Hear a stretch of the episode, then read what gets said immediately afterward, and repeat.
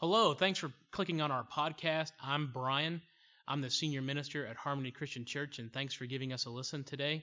I hope that this podcast is a little bit of an encouragement to you and to your family and into your life today. You can find out more about us by going to harmonychurch.tv, and there you can read about us. You can give a donation if you like. But just hope that this is an encouragement to you. God bless you. My guess is, is that right about now, the relationships in your life have become very clear, really clear. We're we're asking questions about who's important, why they're important, how they're important. Our relationships right now have probably become very significant us. In fact, we're probably paying more attention to them now than we probably have in a very long time, especially when it comes to our friendships. And that's kind of interesting because the statistics that are out there that talk about friends and, and friendships report to us that most people report saying they don't have any friends. In fact, not only do they feel like they don't have any friends, they just kind of feel unloved, which is really kind of different maybe than how a lot of us feel. There's a movie out there called I Love You Man. Uh, it's, it's a movie I'm not necessarily recommending, and you probably shouldn't watch it unedited. Uh, but it's a, this movie, I Love You Man, and it's a, it's a story of this guy by the name of Peter. And Peter in the movie gets engaged to his longtime girlfriend, Zoe. And Zoe is making all these plans for the wedding, and she's got six bridesmaids, and she's going to invite all these friends, and they're all going to come, and she's got all these family members. And Peter just doesn't really seem to have anything like that. And in part of the movie, uh, Peter sneaks into the home of his girlfriend, and he's there and sitting in the kitchen, and he's eavesdropping in on his girlfriend who's having like this little bridesmaids party and they're talking about the wedding and all the plans and all the things and he overhears his now fiance comment to her friends that she's just not sure that Peter really has any friends. He doesn't have anybody that he could ask to be a groomsman or or his best man. A little bit later on in the movie, um, Zoe and Peter go over to Peter's parents' house and they're there and they're having dinner. And Peter's mom begins to explain to Zoe that growing up, Peter had a lot of friends who were girls, but not a lot of friends who were guys. And just, well, Peter just doesn't seem to have a lot of friends. And that's sort of the whole premise of the whole movie is Peter trying to find some friends. And my guess is that's where a lot of us are. A lot of us are doing that. We're wondering where our friends are. Now I know you got friends. There's people. Uh, there's people you friends at work. Uh, there's maybe friends at church.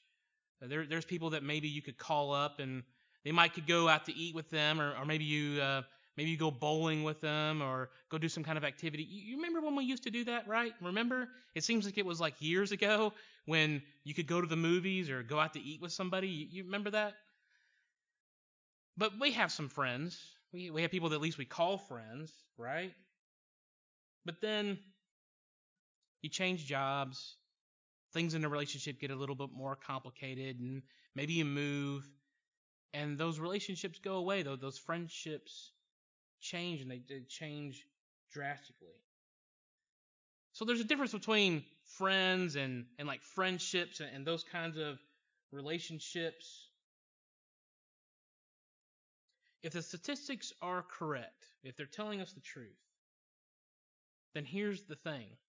Most of us don't make a new friend after the last year of whatever our education was. If it was high school or college or maybe it was some sort of like certificate you had to go get for your job, whatever that last year of education was, was probably the last year that we made some friends. And again, if the statistics hold true, uh, after your 30th birthday, making friends becomes even more difficult.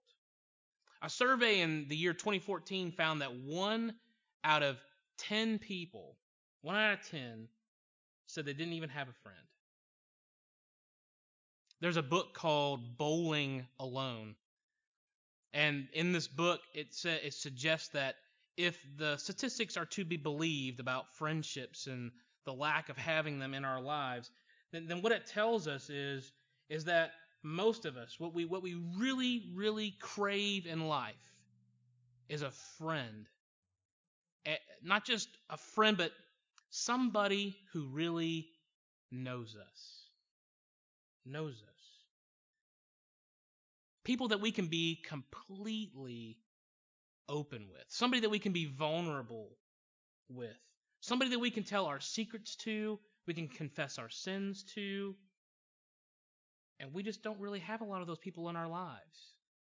We don't have somebody we can confess to. We don't have somebody we tell our secrets to. We don't tend to have somebody that we can look in the eye and tell the truth. And we don't have somebody that will look us in the eye and tell us the truth. So when we're talking about friends and friendships, usually what we're talking about is somebody who's probably more along the lines of like like a buddy, a, a pal. That, that's what we mean. But I'd like to suggest to you that the Bible talks about friendships in a much deeper and more rich kind of a way. That there are people in our we want there are people in our lives that we want to be on the interior of our lives, to really know us and let us be known to somebody else. I've, I've really kind of come to enjoy the book of Ecclesiastes. It's it's really kind of fascinating book. Over the years, it's really kind of grown on me. At first, it was really kind of this odd kind of a book, but now it's really kind of grown on me. I've really kind of come to enjoy it. And the and the word Ecclesiastes just means teacher or master teacher. And this master teacher wants us to get a main lesson. And the core sort of lesson that Ecclesiastes, this master teacher, is trying to get at is that life is short, life is brief. And because life is brief and short, it's, it's like vapor. Because life is like that, if you're alive right now, then that is a very good thing. If you're alive, then life is to be enjoyed. And so the master teacher wants us to call into question then if life is to be enjoyed, it calls into question like our relationship with with sex, with money, uh, with our career, and even with our friends. And in Ecclesiastes chapter 4, verse 8, it reads this It says, A person who is all alone, with no child, no sibling, yet he works hard his entire life. Still, he is never satisfied with the wealth he gains. Does, does he stop and ask, Why am I working so hard? Or why am I depriving myself of life's simple pleasures? This too is fleeting. Like trying to catch hold of a breath, it, it's a miserable situation. So what this master teacher is trying to say is, is that going through life all alone is not good. In fact, going through life all alone is a, is a cause for misery in our lives. And he's not done. He, he has a little bit more to say in, in verse 9. He says, Two are better than one, because a good return comes when two work together. If one of them fails, the other can help him. But who will help the pitiful person who falls down alone? Uh, that's the core. That's the core of friendships. Friendships. Who is going to be there for you or or who are you going to be there for when they fall? Who is that? This isn't the only place that this is talked about the book of Genesis echoes what Ecclesiastes is talking about. So you might remember in those opening chapters there in the book of Genesis, God is sort of like in his wheelhouse. He's uh, he's in his kitchen. He's doing the things that he loves to do the most, which is create and create new things. And so you might imagine God has got his chef hat on, he's got his little apron on, he's in the kitchen and he's just cooking up a bunch of stuff. And he's making the earth and he's making land and He's making trees and birds and fish and animals, and he's he's putting all this stuff together. And as he's making it, he's kind of dipping his finger in the batter, and he's kind of tasting it a little bit, and he's like, "Oh, that that's good. Like that's good. Oh, this one, like that's good." He tastes all that, and then he's got one more thing he wants to cook up, and he cooks up Adam, and he makes Adam, and he kind of dips his finger in the batter and kind of gives that a taste, and he's like, "No, that that's not good." This is missing something. There's an ingredient that's nah, it's a, just a little off. And we know what happens. We know what we know what God and what God does. He goes and he creates Eve for Adam. And we love telling that story in church because we know what that means for romance and for families and for connection. But what we forget or what we neglect, and that is that is, is that is exactly what Ecclesiastes is talking about.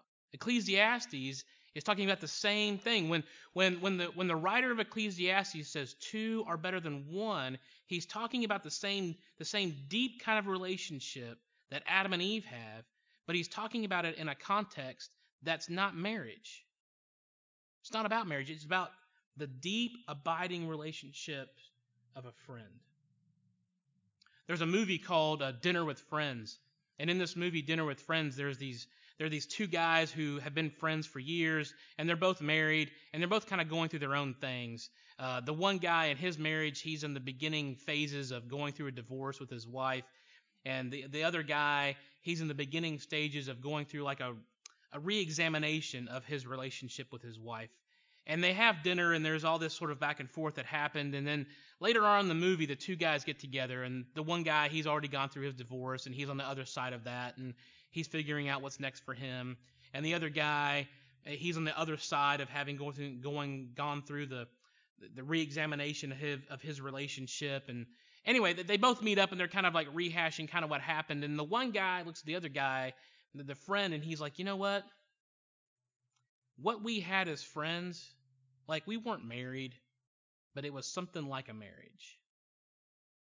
That's what the Bible talks about when it comes to friendship. The way the Bible talks about friendship is it's not a marriage, but it's something like a marriage. Something like a marriage. Friendships that are deep and abiding, and they're not shallow. And they bring joy and laughter and intensity and purpose. I mean, you know, hopefully you know, I mean, you, you can't really have a great relationship if all you do is ever laugh with somebody and never cry. And that's what a good, deep friendship brings. Real friends who know the brilliant part of you and they know the negative side of you. Friends where you didn't say a word, but they know what you meant. Or they know what you said, but they also know you didn't mean a word of what you just said. Deep friends, abiding friends, friends with whom you are comfortable in saying anything to, friends with whom you can be vulnerable with and not even bat an eye. Like you wouldn't even worry about showing this vulnerability to this friend that you have. The most revolutionary thing about friendships is they just don't happen. Friendships are prayed for and cared for and nurtured and grown over time. Real friendships are work and they're sacrificed for and they're inconvenient. Real friendships require hurt, risk, heartbreak, and yet they also produce encouragement and consolation. There's a guy by the name of Sebastian Junger. He wrote a book called War, and he's an American journalist. For a while, he was embedded with a group of soldiers who were in Afghanistan, and these soldiers were in a place called Restrepo. It's out of his book and the video footage that he took that the video documentary uh, Restrepo was made. Restrepo is uh, a place, a little dot on a map in Afghanistan that is named after one of the soldiers that died in this unit that was there. And this unit saw some of the heaviest fighting of the war was happened in this little small place that these soldiers were in. And so he wrote all about it and he connected with a lot of these guys and they remained friends even after they all kind of came home and went on to various things. They all remained connected and, and friends afterwards. And one time Sebastian Youngs, he writes and says that one of the guys that he connected with, a guy by the name of Brendan O'Byrne, he came over to his house. He was having like a dinner party, and they were they were sharing a few things. And and Brendan began a conversation with one of the women who was there, and she was just asking him all kinds of questions, like what was the war was like, and what he experienced, and everything that he'd been through, and what was that like, and and then she asked him a question. She said, I'm, I'm just kind of curious, after everything you've been through, all the trauma and all the hurt and all the pain, and all the all the loss that you've experienced, is there anything about the war in Afghanistan that you miss? And Junger writes that there was like this really long pause. Like you could tell he was really thinking about his answer. It was almost reaching to the point where you weren't really sure if he was going to even answer the lady's question. And then eventually he said to her, he said, Ma'am, I miss it all. Well, that's a strange answer. You miss it all. What does that mean? You, you miss the loss of life. You you miss shooting at somebody. You you miss bullets flying by your head. Junger writes, he said, I don't think that he meant any of those things. In fact, I think he meant the opposite of killing. What that guy missed was his brotherhood. A deep, abiding connection, relationship with fellow men. He missed it and missed it deeply. There's all kinds of relationships that the scriptures call us to. And it calls us to friendships. And friendships are something that we have to step into, it's something that we have to kind of seek out for ourselves. In the very early stages of the Bible, there's really not a whole lot said about friendships until you get to the book of Psalms and Proverbs. And there, there's all this deep and rich information that the Bible wants to talk about when it comes to friends. And, and basically, what they want to say is, is that a friendship, a deep friendship, is something in which two people are committed to each other no matter what. That's friendship. At the beginning of the Bible, there's Cain and Abel, the, the two brothers. Maybe you're familiar with the story. And Cain kills Abel. And when God comes to hold Cain accountable for what he has done, Cain kind of gives an, an odd kind of response. He he doesn't say, Well, I didn't do it. He doesn't say, Well, it wasn't me. He doesn't blame Abel and say, Well, the, the reason why things happen is because of him. Instead, Cain has an interesting question. Cain's question is, Am I my brother's keeper? In other words, what Cain wants to know is, is okay, how responsible am I for somebody if I'm not married to them?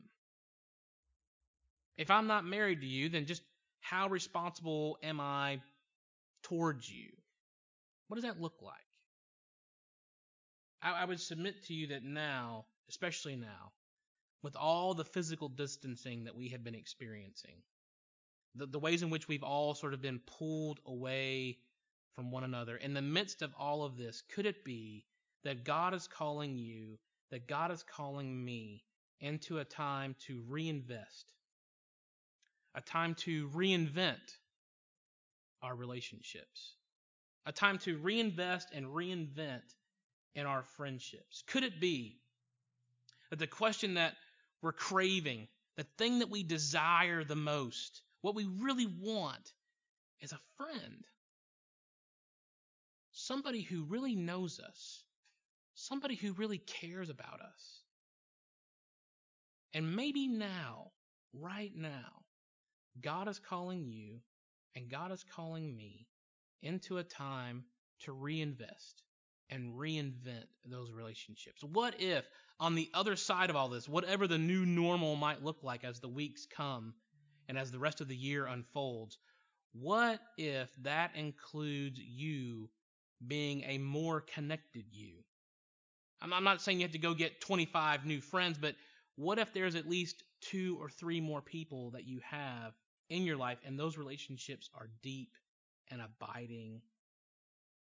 What if that's something that we can do during this time? You know, the ultimate friend obviously would be Jesus, the truest of true friends, the one who is committed to us no matter what. That would be another relationship. How are we connecting and reinventing that one as well? But maybe during this time, that's what God's calling us to to reconsider in our lives. What are those friends and friendships like? How are we investing and reinventing those. May God be with you as we strive to be friends with God and friends with other people. God bless you. This is the book of Jude, verse 24. To him who is able to keep you from falling and to present you before his glorious presence without fault, and with great joy to the only God our Savior be glory, majesty, power, and authority through Jesus Christ our Lord, before all ages, now and forevermore. Amen. Peace be with you.